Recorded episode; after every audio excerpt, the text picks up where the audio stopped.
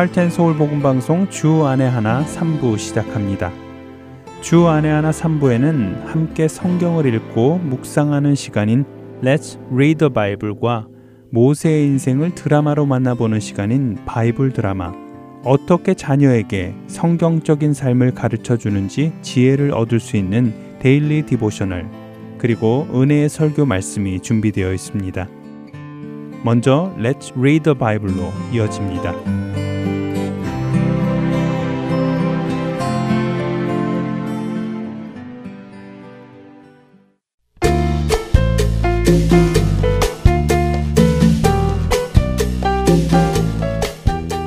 애청자 여러분 안녕하세요. Let's Read the Bible 진행의 함혜진입니다.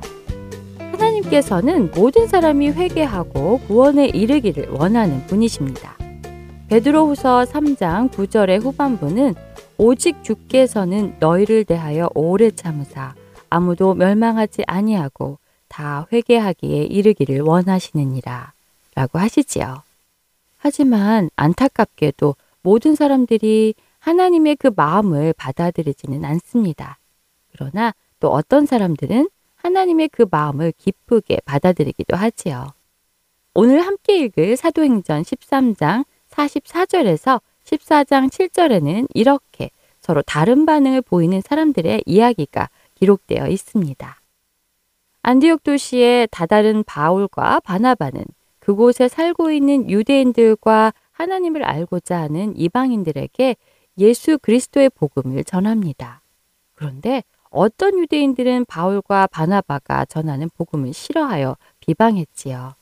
그러자 바울은 하나님의 백성인 유대인들이 복음의 말씀을 받기를 거부한다면 하나님께서는 복음의 말씀을 이방인들에게로 보내실 것을 선포합니다.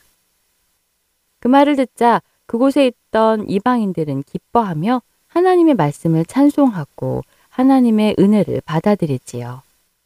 그러자 복음을 거부하는 유대인들은 더 화가 나서 바울과 바나바를 박해하고 그들을 안디옥에서 쫓아냅니다. 이에 바울과 바나바는 근처의 이고니온이라는 도시에 가서 또 복음을 전합니다. 그런데 그곳에서도 똑같은 반응이 나타납니다. 바울과 바나바가 전하는 예수 그리스도의 복음을 받아들이는 자도 있었고 그것을 거부하여 바울과 바나바를 돌로 쳐 죽이려고까지 하는 사람도 있었지요. 하나님의 나라의 복음을 전해들었을 때 사람은 두 가지로 반응할 수 있습니다. 받아들이고 의와 생명의 백성이 되느냐, 아니면 거부하고 죄와 사망의 백성이 되느냐 하는 것입니다. 여러분께서는 어떠신가요?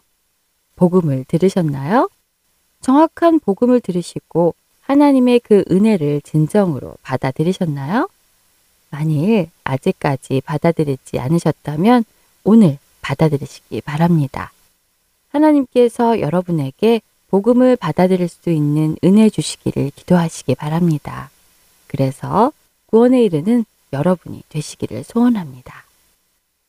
사도행전 13장 44절에서 14장 7절까지의 말씀을 읽고 마치겠습니다.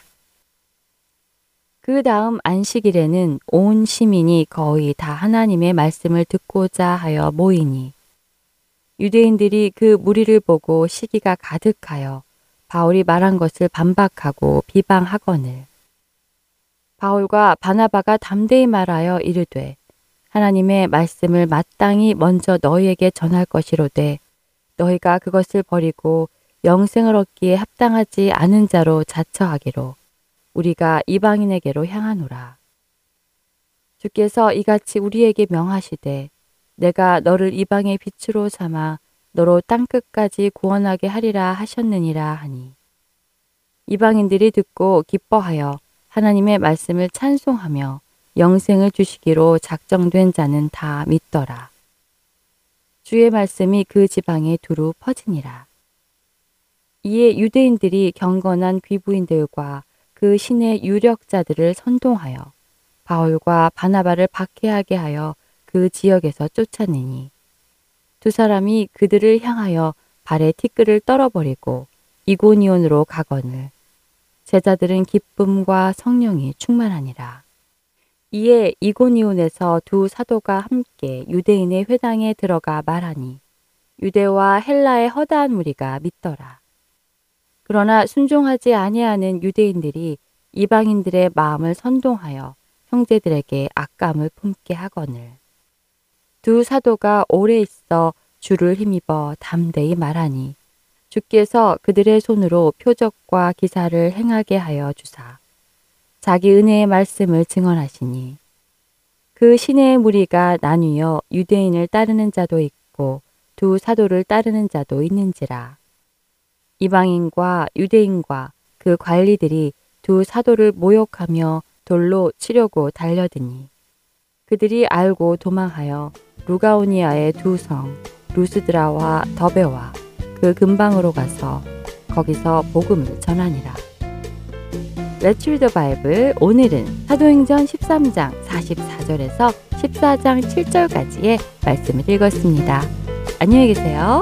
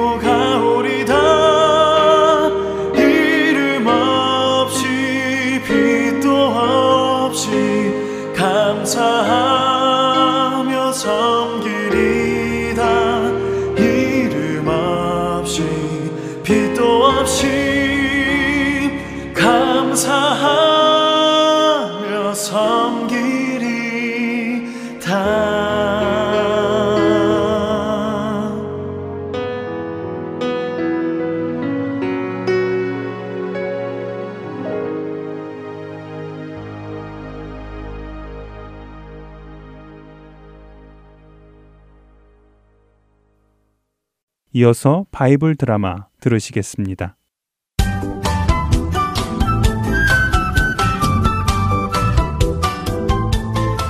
시청자 여러분 안녕하세요. 바이블 드라마 모세편 진행의 박윤규입니다.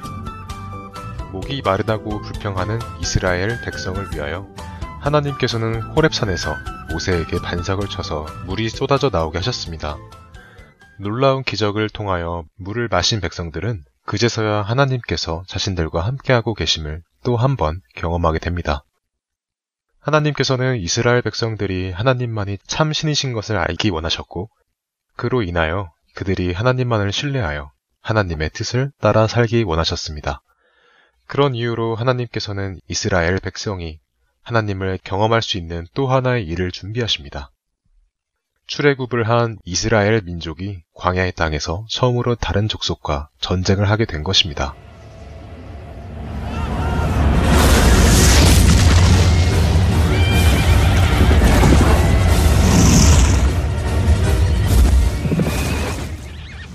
모세님, 아말렉 족속이 군대를 이끌고 우리 백성을 치기 위하여 몰려와 건너편에 진을 치고 있습니다.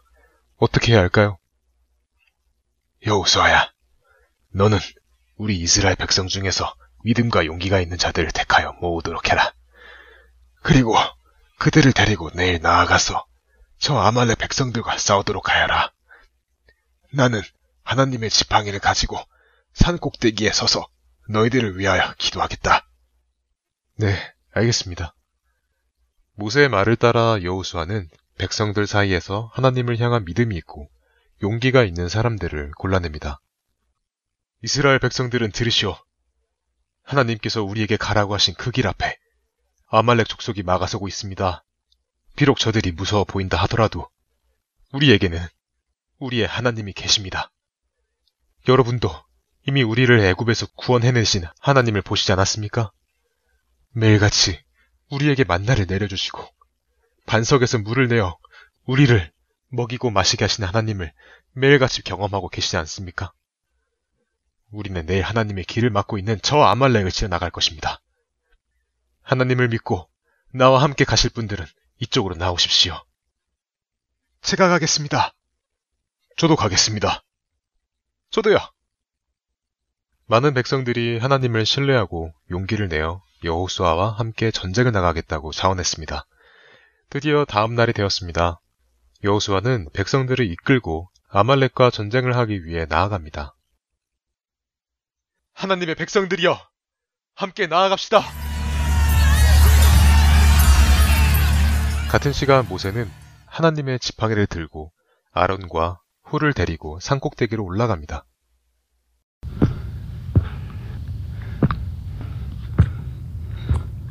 자, 다 왔어. 여기에 섭시다. 오, 아말렉과 우리 백성들이 한눈에 다 들어오는군.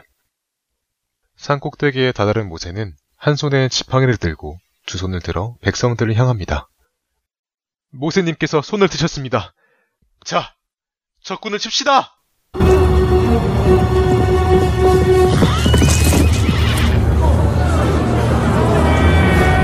드디어 전쟁이 시작되었습니다. 이때 놀라운 일이 일어났습니다. 모세의 팔이 들려있는 동안 이스라엘 백성들이 아말렉을 이기는 것이었습니다. 그러나 모세의 팔이 힘이 들어 내려오면 아말렉 민족이 이스라엘 백성을 이기는 것이었습니다. 이것은 전쟁은 하나님께 달려있으며 하나님의 백성은 전적으로 하나님만을 의지할 때 승리할 수 있음을 보여주시는 하나님의 또 하나의 교훈이었습니다. 모세의 팔이 내려가면 아말렉이 이기는 것을 본 아론이 말했습니다. 이거 보게. 모세의 팔이 내려가면 아말렉이 힘이 세지는 것을 보는가?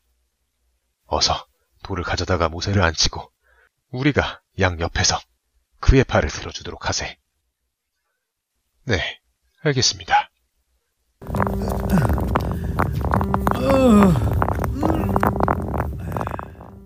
자, 모세, 어서 여기 앉게나. 우리가 자네 팔을 함께 들어 힘을 주겠네. 아론과 훌이 양옆에서 모세의 팔을 들어 올려주었습니다. 그리고 그 팔은 해가 질 때까지 내려오지 않았죠.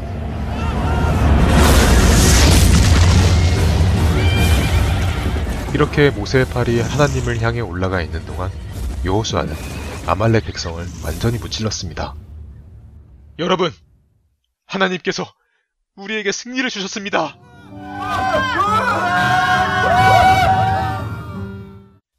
이 일이 있자 하나님께서 모세에게 말씀하십니다. 모세야, 오늘 이 일을 책에 기록하여라. 그리고 여호수아에게 자세히 알려주도록 해라.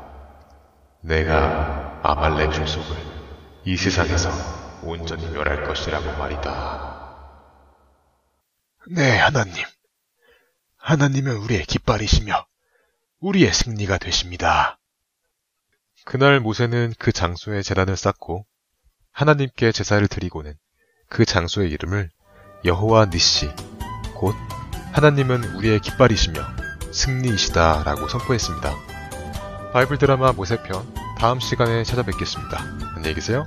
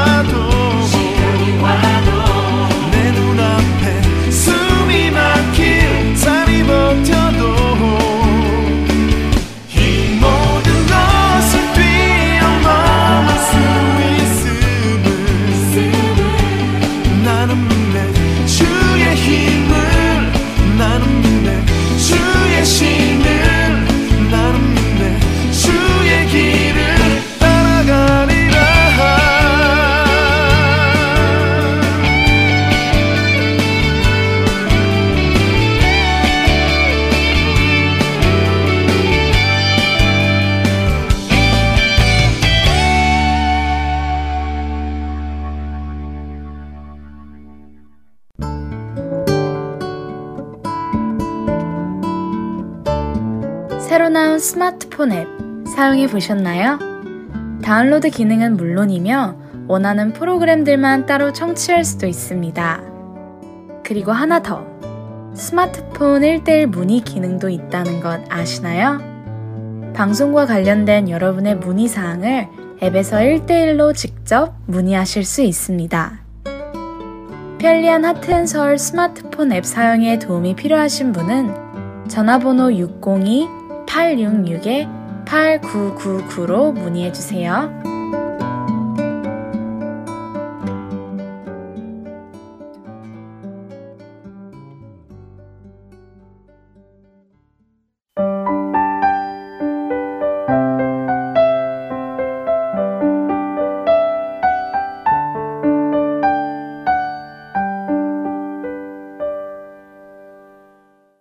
계속해서 데일리 디보셔널 보내드립니다.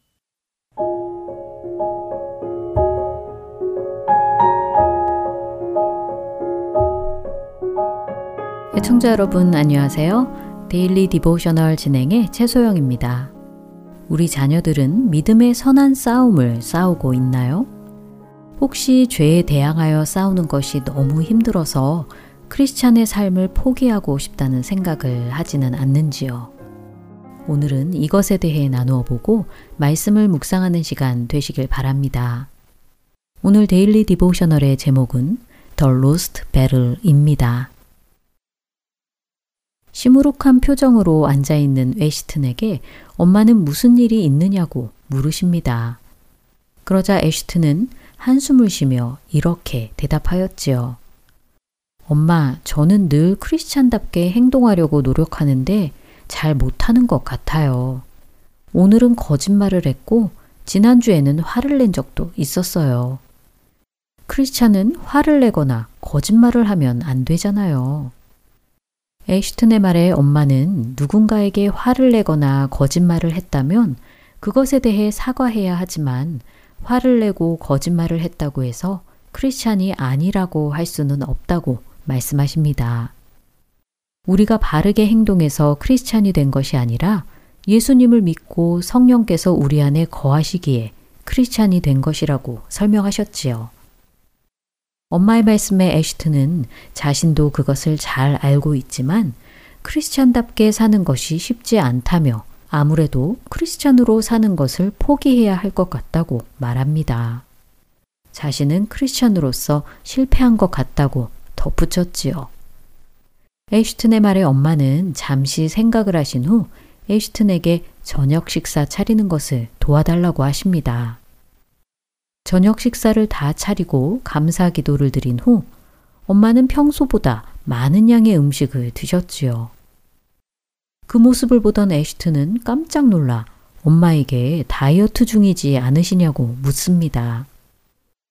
엄마는 요즘 다이어트를 잘 하셔서 조금씩 몸무게를 줄이고 계셨고 그러한 엄마의 모습을 애쉬튼은 자랑스러워 했지요.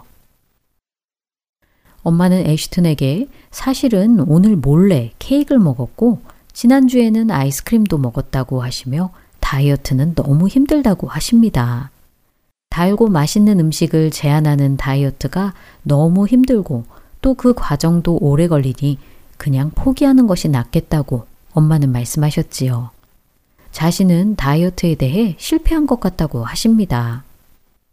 엄마의 말씀을 듣고 있던 애쉬튼은 자신이 아까 크리스찬으로 사는 것을 포기하겠다며 크리스찬으로서 실패했다고 말했던 것을 엄마가 다이어트에 빗대어 똑같이 표현하신 것을 보며 엄마가 어떤 뜻으로 말씀하시는 것인지를 깨닫게 됩니다.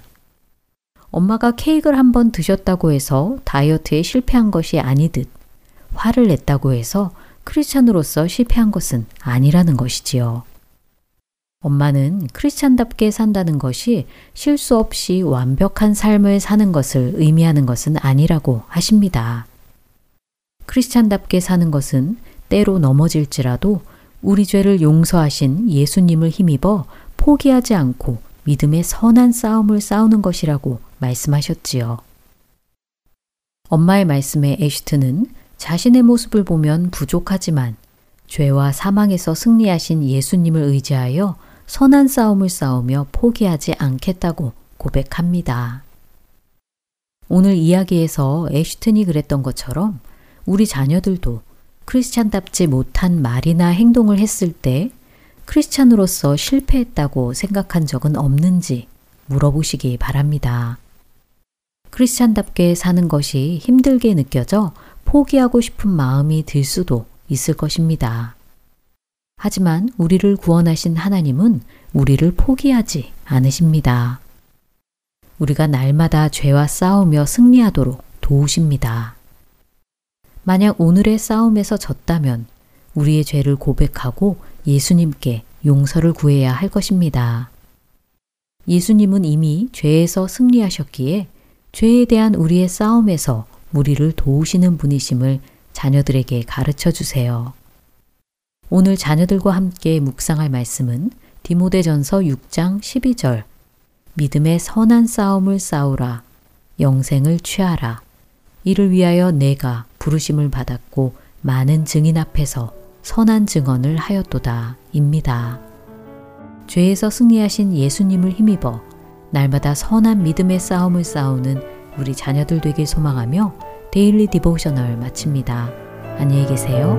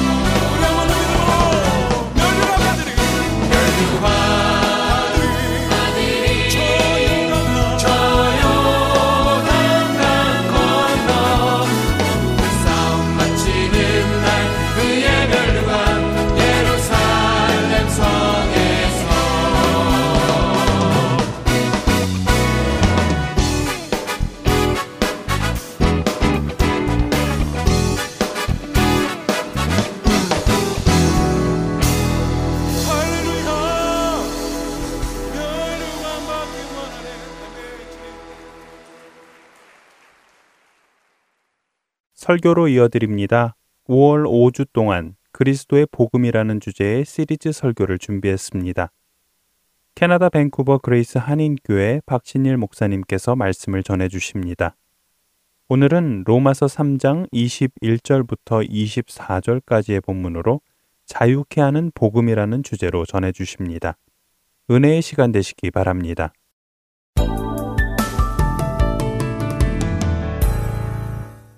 이제 그리스도의 복음에 대한 말씀을 좀 나누려고 합니다. 로마서 1장부터 8장까지 내용을 정리해서 나누려고 하는데 이유가 있습니다. 첫 번째 이유는 신앙생활을 하면 할수록 깨닫는 것인데 신앙생활의 가장 중요한 것은 복음이기 때문입니다. 하나님이 의뢰해주신 복음, 이 구원의 복음은 알아갈수록 감격이 더 커지기 때문입니다. 그래서 저는 우리 모두가 복음의 깊이, 길이, 넓이, 높이를 더 많이 풍성히 알고 누리는 성도님들이 되시길 바랍니다. 두 번째 이유는 제가 미국, 한국, 우리 캐나다 많은 그리스도인들 만나고 교회들을 방문하면서 오랫동안 공통적으로 느끼는 것이 하나 있습니다. 그것은 신앙생활을 10년, 15년, 20년 이상 오래 한 분들일수록 첫사랑에 대한 동경에 빠져 있다는 것입니다. 신앙적으로 권태기에 있는 자기 모습을 느끼고 있기 때문입니다.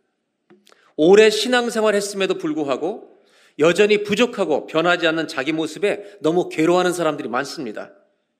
자기 자신을 평가할 때 내 믿음이 너무 미지근하다, 너무 나태하다, 너무 게으르다, 지쳤다 이렇게 말하는 사람들이 너무 많다는 것입니다. 만일 그리스도의 복음이 믿을 때에만 기쁘고 죽은 후에 하나님 나라에 들어가서 그 영원한 구원을 맛볼 때에만 기쁨을 누리는 것이고 오늘 현재 신앙생활하는 것은 늘 힘들고 고통스럽게 하는 것이 구원이라면 그렇게 해야 됩니다. 그러나 예수님이 우리에게 주신 복음, 이 구원은 오늘을 살고 있는 우리에게 아무런 영향을 줄 수 없는 복음인가? 내 삶 속에 어떤 영향력을 끼치지도 못하고 고난을 만나면 신앙이 죽어버리고 이런 믿음을 우리에게 주신 것인가? 아니죠. 그게 아니라면 왜 이런 문제가 생기는 것인가? 이거는 복음의 문제입니다. 하나님 주신 복음을 통해 주신 구원의 의미를 풍성히 못 누리고 있기 때문에 너무나 많은 사람이 영적인 나태함, 미지근함에 빠지는 겁니다. 신앙이라고 하는 살아있는 믿음과 권태라고 하는 단어는 함께 갈 수가 없는 것입니다. 저는 이 복음을 통해서 권태가 종료되기를 바랍니다. 저와 여러분의 권태와 미지근한 모든 신앙이 여러분 장례식을 치르기를 바랍니다. 신앙생활은 딱 세 가지의 사건, 여정입니다. 첫째, 예수를 믿는 그 순간에 칭의, justification이 이루어집니다. 로마서 1장부터 4장까지가 칭의를 다루고 있습니다. 오늘은 이거 하나를 다룰 겁니다. 즉 모든 예수를 믿고 있는 사람은 내가 거듭나는 그 순간에 의롭다함을 받은 칭의 사건이 다 있는 과거로 가지고 있습니다. 그리고 오늘을 살고 있는 주님 나라 갈 때까지, 주님이 다시 오실 때까지 우리가 살고 있는 삶의 여정, 이 믿음의 여정, 신앙의 순례가 있습니다. 이것은 성화의 삶입니다. 그리고 우리가 죽는 날 하나님의 나라에 들어가게 되는데 주님이 다시 오시면 이제 완전한 그리스도의 몸으로 변화돼서 죄와 흠이 없는 천국에 들어가는 영화되는 몸으로 변화되는 사건이 일어납니다. 이 세 가지가 과거, 현재, 미래로 우리 신앙에 존재하고 있습니다. 왜 많은 사람이 권태에 빠지냐? 여러분, 과거는 있어요. 첫사랑을 그리워해요. 미래도 있어요. 기대가 있어요. 그런데 현재의 감격이 없는 겁니다. 이 말은 현재 구원을 못 누리고 있다는 겁니다. 그래서 저는 5번에 걸쳐서 성화를 다루게 될 겁니다. 한 번은 칭의, 오늘 자유케 하는 복음. 5번은 능력의 복음, 성화. 마지막 7번째는 영광의 복음, 우리를 영화롭게 하는 복음. 이렇게 7번에 걸쳐서 나눕니다. 성경이 말하려고 하는 건 이것입니다. 우리가 예수를 믿고 구원받을 때 칭의만 일어나는 거냐 이거예요. 아니면 내가 예수 믿고 구원받을 때 영화까지 주신 구원이냐 이거예요. 내가 예수를 처음 만나는 날 칭의만 일어납니까? 영화까지 오는 것입니까? 영화까지 다 주시는 약속의 구원이 우리한테 임한 줄로 믿습니다. 이것이 우리가 받은 구원이라는 것을 알고 계셔야 됩니다. 왜 이 로마서를 나누려고 하는가? 로마서는 이 칭의, 성화, 영화 이 세 가지를 정확하게 우리에게 설명해 주는 책이기 때문입니다. 오늘 첫 번째로 나누는 거 1번, 왜 우리에게 구원이 필요한가? 이것을 좀 다루려고 합니다. 로마서 1장부터 3장, 4장까지는 뭘 얘기하고 있냐면 이렇게 얘기하는 겁니다. 여러분, 학생들이 이제 고등학교 다닐 때 면허증을 땁니다. 운전면허를 딴 사람들의 특징이 뭐예요? 제일 뭘 하고 싶어요? 운전하고 싶어요. 근데 아무도 안 하게 하니까 누구 차를 주로 타요? 아버지 차를 일단 얘기 안 하고 주무시는 사이에 열쇠를 빼서 일단 나갑니다. 얼마나 신나겠어요. 집 밖을 나가는 건 신난데 이제 나가다가 어려운 일 당해서 사고를 납니다. 차가 완전히 찌그러졌습니다. 앞에가 다. 여러분, 사고 난 게 더 무서워요? 아버지를 만나는 게 더 무서워요? 뭐가 더 무서울까요? 아, 이건 돈으로 해결할 수 있는데 아버지한테 들을 이 끔찍한 일이 감당이 안 되는 겁니다. 여러분, 이 심정을 조금 이해할 수 있겠어요? 여러분이 그런 처지라면. 로마서는 이 얘기를 하는 겁니다. 하나님 앞에 서보면 이거보다 문제가 훨씬 심각하다는 겁니다. 이 심정을 말하는 겁니다. 여러분, 아들은 사고 냈다고 집에 안 들어가고 밖에 나가 살 수는 없습니다. 아버지를 대면해야 합니다. 로마서는 이겁니다. 인간은 반드시 하나님 앞에 서게 될 것입니다. 사도 바울은 복음에 대한 얘기를 미뤄둡니다. 복음이라는 얘기를 먼저 할 수가 없습니다. 1장에 얘기한 다음에 여러분, 함부로 복음 얘기를 하지 않습니다. 이 복음은 죄를 깨달은 사람한테만 필요하기 때문에 뒤로 미뤄둡니다. 마르틴 루터의 표현을 빌리면 구원의 필요성을 느끼지 못하는 사람에게 구원받으라는 말은 아무 필요가 없다. 로마서는 구원의 필요를 강조하는 겁니다. 난 구원받아야 될 사람이라는 걸 깨닫지 않은 사람한테 구원받으라고 아무리 소용해도 필요 없습니다. 제가 한국에서 옛날에 집회할 때 몇 년 전에 토요일 날 도착해서 밥을 먹고 주일날 아침부터 일월화 집회를 하는데요. 토요일 밤 11시, 12시부터 복통이 너무 나서 배가 아픈 거예요. 너무 아파서 견딜 수가 없어요. 물을 먹어도 안 되고 아무리 해도 안 돼요. 어디 갔겠습니까? 화장실 가도 해결이 안 돼요. 그냥 아파요. 그래서 저는 가장 가까운 종합병원, 대학병원에 택시를 불러가지고 이멀전시 들어갔습니다. 아프니까 갈 수 있는 곳이 거기밖에 없습니다. 구원은 내가 범한 죄가 얼마나 심각한 것인지 깨닫는 자만 필요합니다. 로마서가 말하는 건 아주 심플합니다. 우리에게 구원이 필요한 가장 중요한 이유는 우리가 그동안 살면서 저질러 놓은 죄 때문이라는 겁니다. 이 죄는 거룩하신 하나님 앞에 반드시 서서 이 죄에 대해서 징벌과 진노와 심판을 피할 수 없다는 것입니다. 어떤 순서로 로마서는 설명하냐? 첫째, 성경을 전혀 모르는 이방 사람들에게도 죄는 죄라는 것입니다. 두 번째, 유대인에게도 율법을 아는 하나님 말씀을 가졌던 유대인에게도 당연히 죄는 죄고, 그리고 3장에서 모든 인류가 하나님 앞에 죄인이라는 것을 아주 논리적으로 설명합니다. 로마서 1장 18절을 보도록 하겠습니다. 다 같이 읽어볼까요?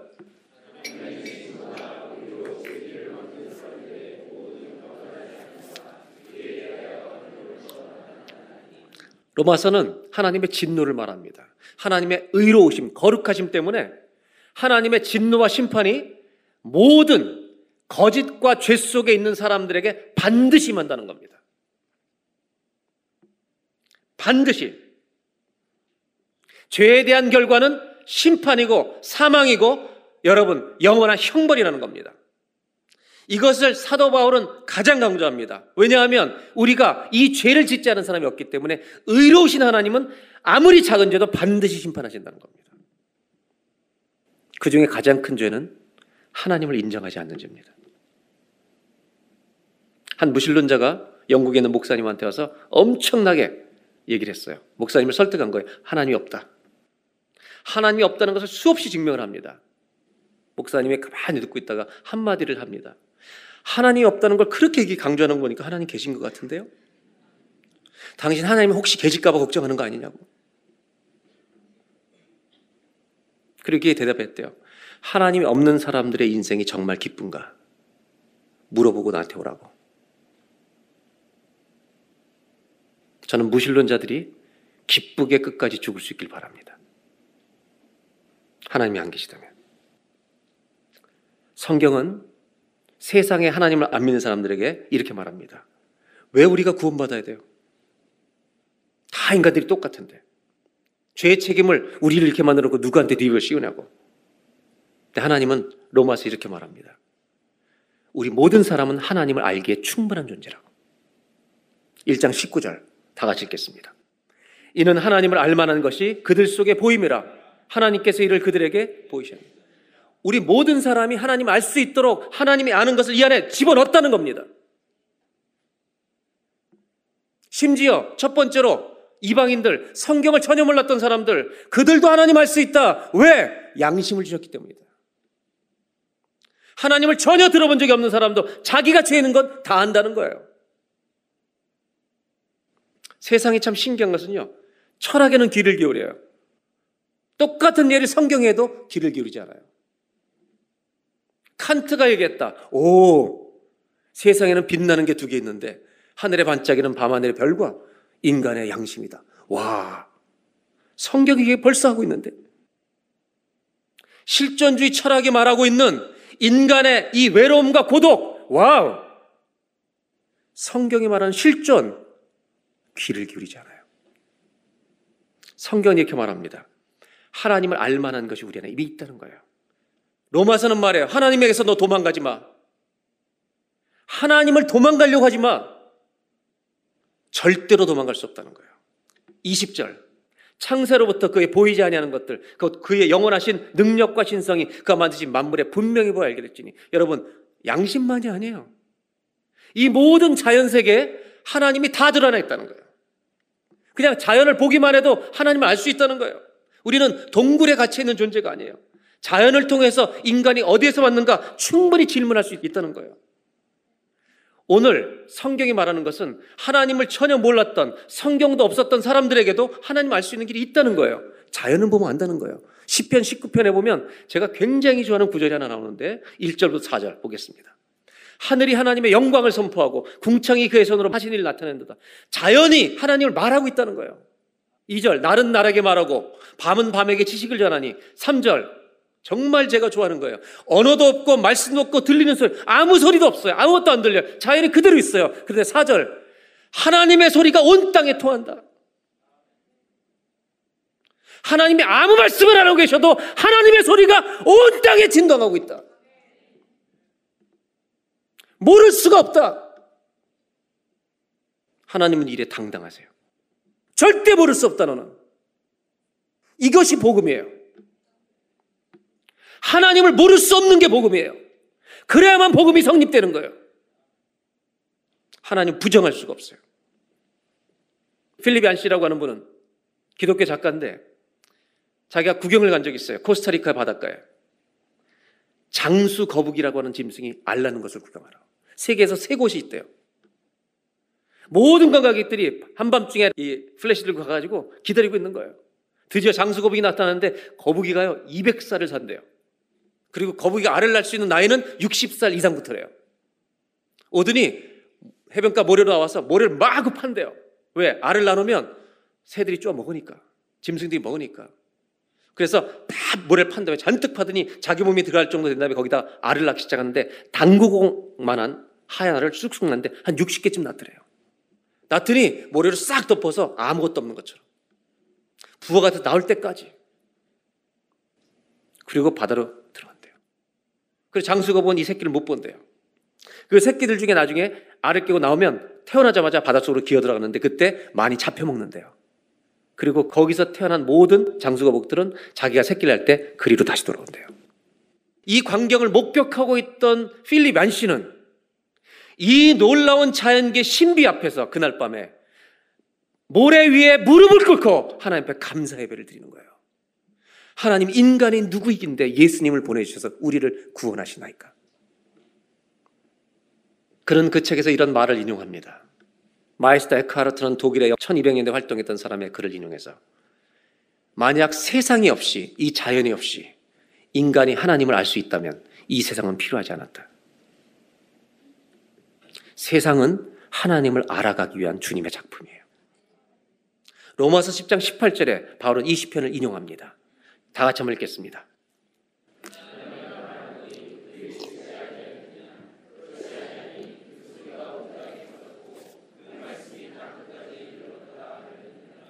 그렇지 아니하다. 하나님의 소리가 아무 말하지 않아도 온 땅에 퍼져서 들리고 있다 지금.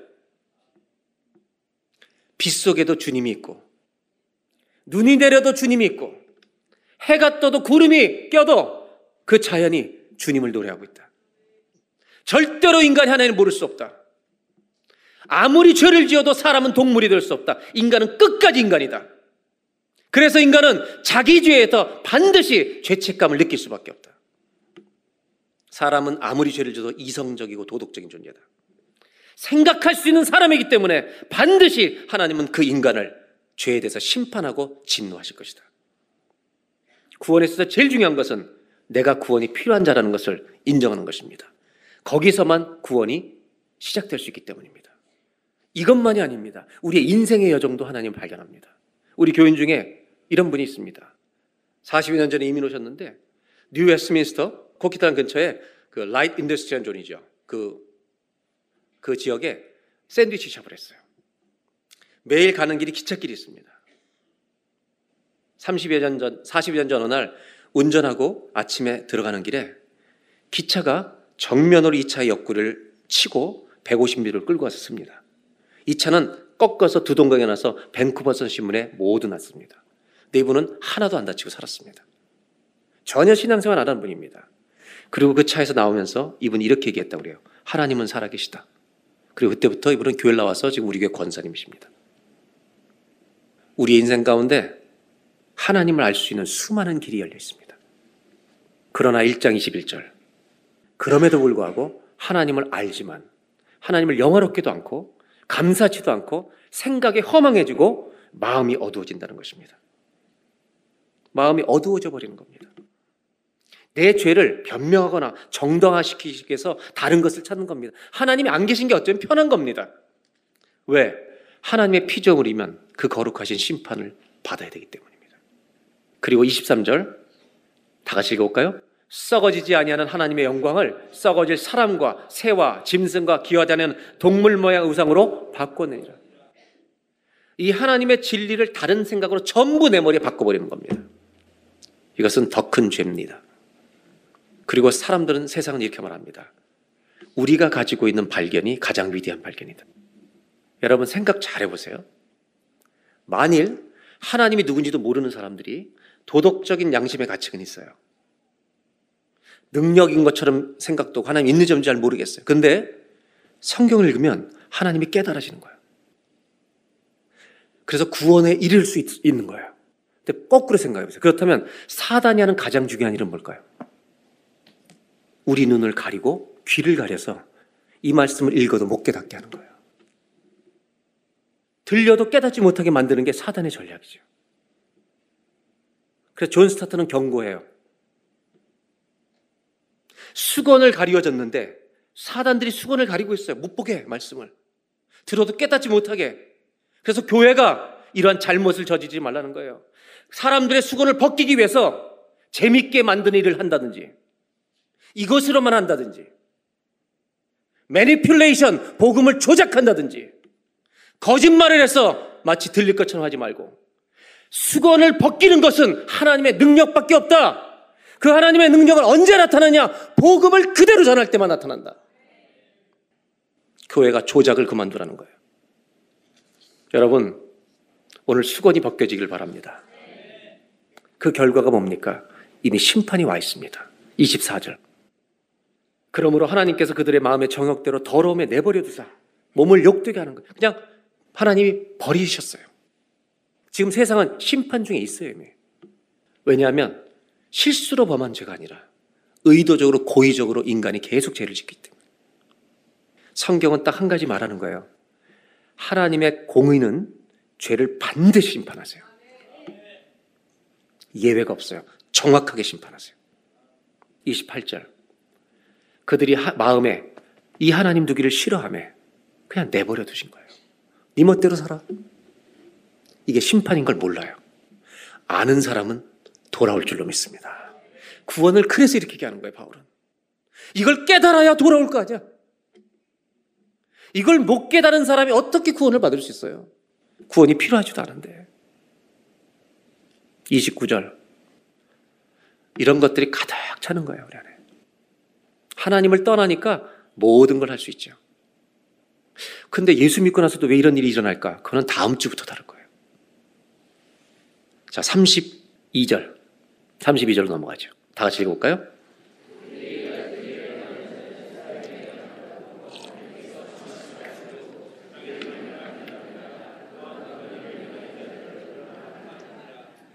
여러분, 뭐라고 말하냐면, 이런 일을 행하면 하나님의 심판, 진노, 사형에 해당된다고 하나님께서 정하심을 알고도 행할 뿐만 아니라 그런 일을 행하는 사람은 옳다고 한다는 거예요.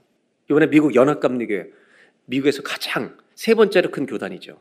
제가 소속됐던 이전에 감리교회인데, 이 교단이 진보적이에요. 신학교가 보편적으로.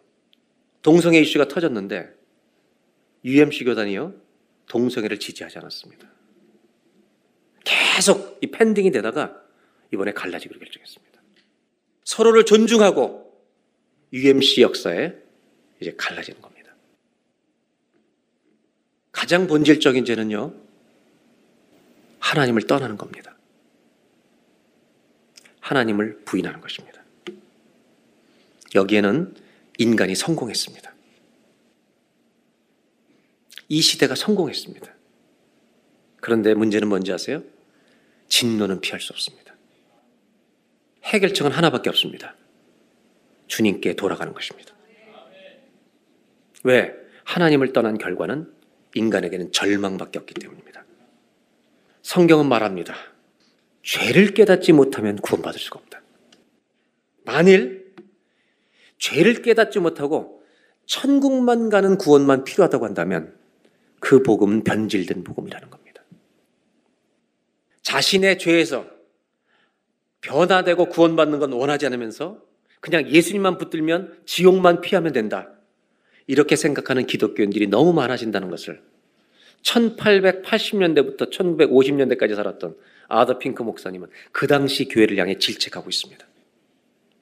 여러분, 구원은요, 사망에서만 건진받는 게 구원이 아니라 마태복음 1장에 그 이름을 예수라 하라, 이는 자기 백성을 어디에서 구원하는 거예요?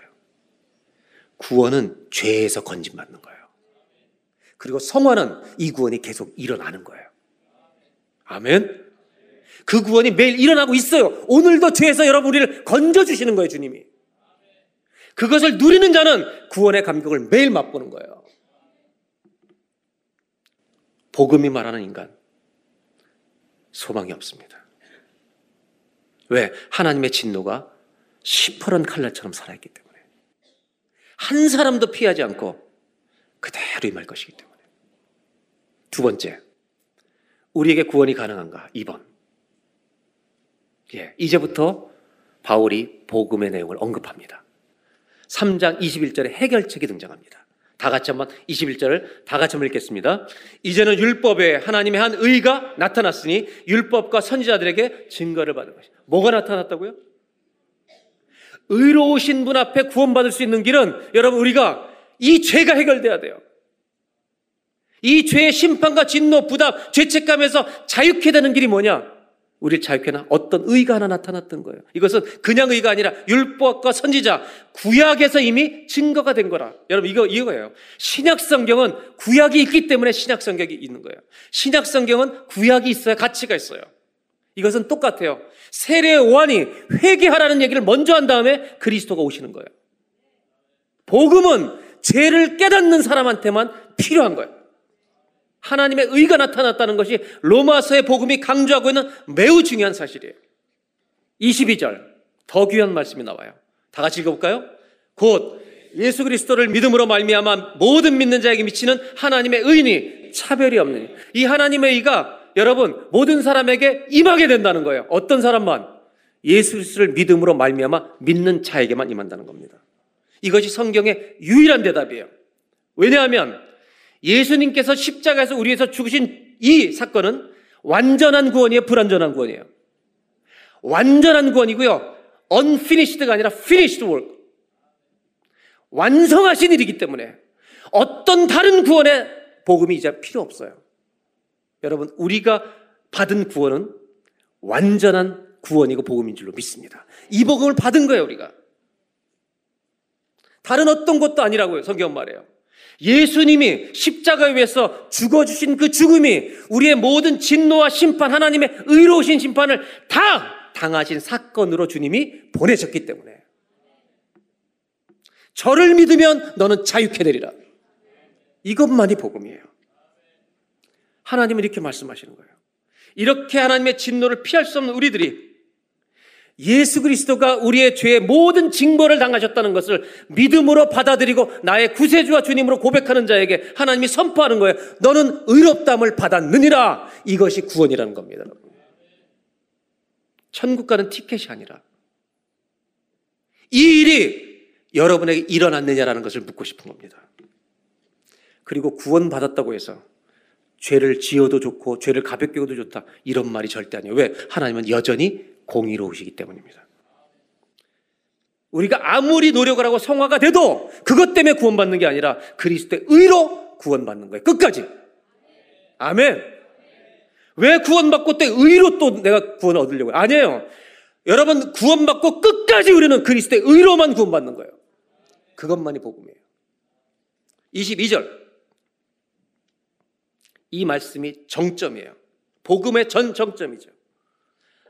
왜냐하면 이것을 읽고 복음의 전반부로 죄에 대해 다시 돌아가기 때문이에요. 예수 그리스도를 믿음으로 말미암아 모든 믿는 자에게 임하는 하나님의 의인이 차별이 없기 때문이다. 그렇게 정죄와 진노를 피할 수 없는 우리들에게 하나님의 의가 오는 유일한 길이 하나 있는데 예수 그리스도다. 그를 믿으면 의롭다함을 받는다. 이것이 대답이에요. 이 말씀이 왜 결정적이냐면 이렇게 생각하는 사람도 있죠. 혹시 내가 조금 착한 생활을 이제 하면 나를 받아주지 않을까? 혹시 교회를 내가 20년 다녔는데 천국 가게 해주지 않을까? 이런 모든 생각과 감정을 이 말씀이 다 무너뜨리는 거예요. 절대 허락하지 않아요. 그건. 로마서 3장 23절. 그래서 앞부분으로 돌아가요. 다 같이 보겠습니다. 모든 사람이 죄를 범하였음에 하나님의 영광에 이르지 못합니다. 죄인들은 하나님의 영원한 나라 영광에 들어갈 수 없어요. 이르지 못해요. 성경은 아주 심플해요. 간단 명료해요. 모든 사람이 죄를 범하여서 지금부터 다시 시작해도 죄인이에요. 지금부터 새 출발, 과거를 다 없이 하자고 주님이 정리해주고 한번 다시 살아봐. 아무리 해도 죄인이에요. 우리는 하나님의 영광에 못 들어가요. 절대 우리에게 희망이 없어요. 오직 구원은요, 하나님의 은혜를 베풀어 주셔야만 우리가 받을 수 있는 거예요. 은혜밖에 없어요. 이 은혜는 우리에게는요, 값없이 와요. 우리는 값없이 오는데 주님은 값을 호되게 지불하세요. 왜? 의로 죄는 반드시 심판하시는 의로우신 분이기 때문에.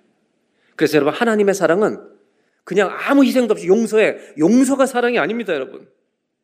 우리를 용서하시기 위해서 로마서 5장 8절에 있는 것처럼 우리가 아직 죄인 되었을 때 독생자 예수 그리스도를 우리 위해서 죽기까지 보내주신 그것이 사랑인 것이죠. 그 희생이 사랑인 것이지. 하나님은 어느 누구도 그냥 용서해 주지 않아요. 왜? 그냥 용서해 주시면 하나님의 공의가 깨지기 때문이에요. 반드시 대가를 지불하세요. 그 대가가 하나님이 죽으시는 거예요. 하나님이 우리를 위해 죽으시는 것이에요. 로마 3장 25절. 이 예수를 하나님이 그의 피로써 피 흘려 죽게 하심으로 모든 사람이 믿을 때 하나님의 진노를 달래는, 영어로 pacify 시키는, 하나님의 진노를 달래서 하나님의 진노가 끝나게 하는 화목제물, 모든 징계를 당하는. 그래서 화목제물이라는 히브리어 원어의 뜻은요, 가린다는 뜻이에요. 가려준다. 이것이 주님의 사랑이에요. 예수님을 위해 화목제물로 제사를 드리신 거예요. 구원은 두 가지가 충족돼야 돼요. 내 죄를 깨닫고 예수 그리스도가 나의 죄에 모든 진노를 당하신 화목제물 구세주임을 믿는 것과. 아멘이죠? 아멘. 믿으면요, 이 믿음은 뭐냐? 주님께 돌아가셔야 돼요. 입으로 시인하여 구원에 이르러야 돼요. 3장 26절. 곧 이때 자기의 의로우심을 나타내사 당신도 의로우시며 전혀 의롭게 될 수 없는 이 죄의 모든 죄책감과 심판과 진노로부터 자유케 하시는 예수를 믿는 자를 예수의 공로로 말미암아 의롭다 하려 하심이니라. 여러분, 예수님의 죽음만이 죄의 용서를 가져옵니다. 우리 편에서 어떤 것도 할 수 없습니다. 예수 그리스도만이 화목제물이 되신 줄로 믿습니다. 그래서 성경은 말합니다. 이 복음을 믿는 모든 자에게 구원을 주시는 하나님의 능력이 됨이니라. 그래서 27절을 보세요. 다 같이 한번 읽어볼까요?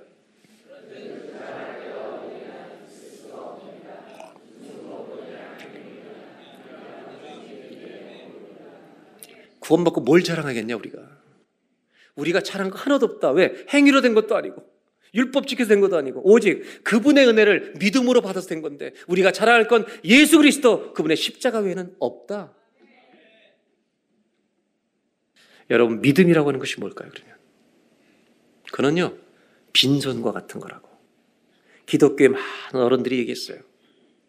수백 년 전부터 아무것도 없는 빈손을 가지고 주님 저를 살려주십시오. 믿음은 빈손으로 주 앞에 나오는 거다. 많은 이들이 복음의 감격과 감사를 상실한 채 살아갑니다. 구원의 복음을 추억으로만 가지고 있습니다. 왜? 나를 죄에서 건져주신 주님이요 오늘도 죄에서 구원해주고 있다는 것을 못 누리기 때문에 그렇습니다. 오늘 신앙의 시작과 과정과 결론은 다 복음밖에 없습니다. 그러므로 오늘 이 복음의 감격에 다시 붙들리는 은혜가 우리 모두에게 있기를 주의 이름으로 축복합니다. 바울은 이렇게 질문합니다. 이 위대한 진리 앞에서 우리가 어떻게 아무런 감격 없이 냉랭한 채로 살아갈 수 있겠는가? 우리를 의롭다 하실 분 하나님 한 분밖에 없습니다. 죄인을 자유케 하실 분 하나님밖에 없습니다. 하나님은 역사의 왕이시고 우리 모든 인생의 주인이십니다. 죄인이 사는 길은 하나님께 돌아가는 것 밖에 없습니다. 오늘 여러분 이 예수님이 여러분의 구원자로 정말로 믿고 계신 분들 오늘 감사하시길 바랍니다. 오늘 그 예수님을 믿지 않고 계신 분이 있다면 그분을 믿는 구원의 날이 오늘 여러분에게 임하기를 바랍니다. 3번 다 같이 읽어볼까요? 예수 그리스도님을 나의 구세주로 믿으십시오. 마지막 두 문장만 얘기하고 마치겠습니다. 탕자가 죽게 된 걸 알고 자기 죄를 깨닫습니다. 잘 들으셔야 합니다. 구원받을 수 없는 신앙을 구원으로 오해하는 일이기 때문입니다. 기독교 역사 속에서는 구원받지 못하는 신앙을 얘기해왔습니다. 죄를 깨달았습니다. 여기 있으면 죽고 아버지 집에 가면 산다는 거 깨달았습니다. 그런데 아버지 집에 안 가는 겁니다. 안 가놓고 내가 회개한 줄로 생각하는 겁니다. 믿음은요 공교롭게도 행동을 동반합니다. 믿음은 생각이 아닙니다. 오늘 앉아 계신 자리에서 하나님 앞에 무릎을 꿇는 행위가 필요합니다. 컨버전, 돌이키는 것입니다. 여전히 자기 멋대로 살면서 자신이 하나님께 나은 것으로 생각하고 신앙생활을 한다면 성경은 그것을 구원받지 못하는 거짓 신앙이라고 말합니다. 오늘 우리의 모든 죄의 부담감, 이 모든 죄로 인한 공의로우신 하나님의 심판, 이 죄에서 자유케 되는 일, 이 복음 예수 그리스도밖에 없습니다.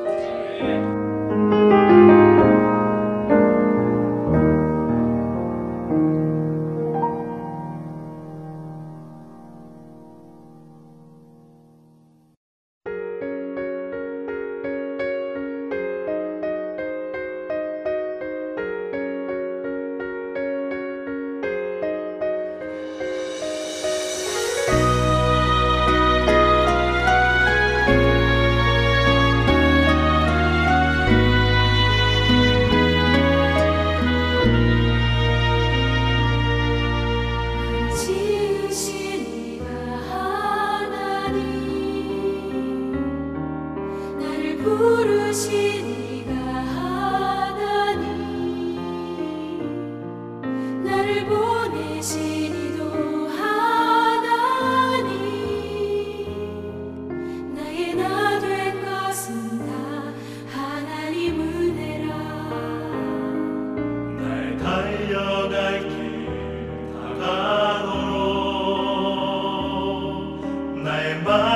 받고 흡다하도록 나로 그 십자가 품게 하시니 나의 나 된 것은 다 하나님 은혜라.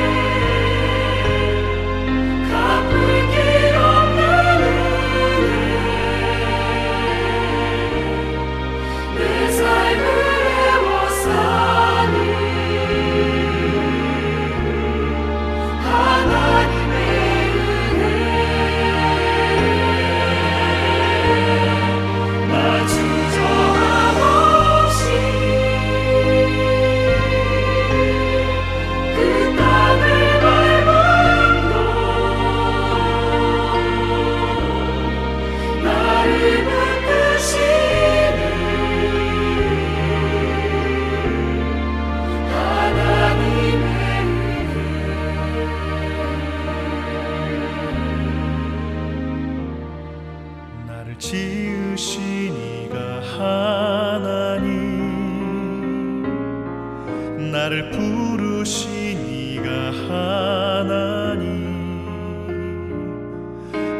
보내시니도 하나님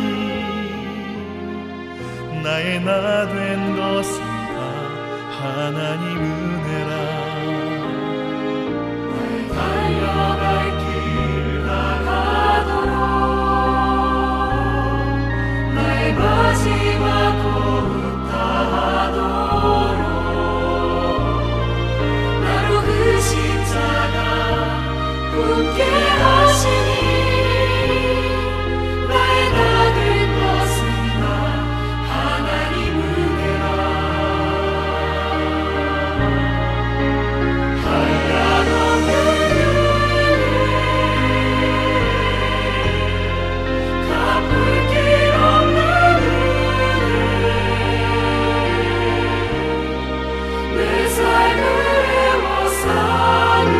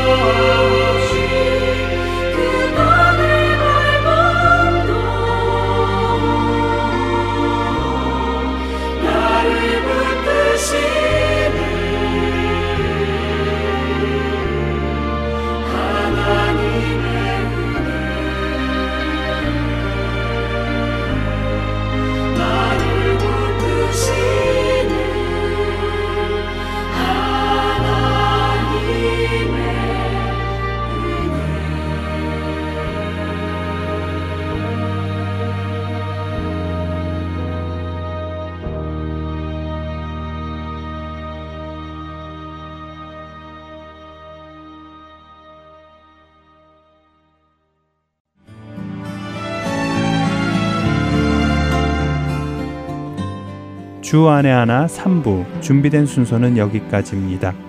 청취해 주신 여러분들께 감사드립니다. 다음 주에 다시 뵙겠습니다. 안녕히 계세요.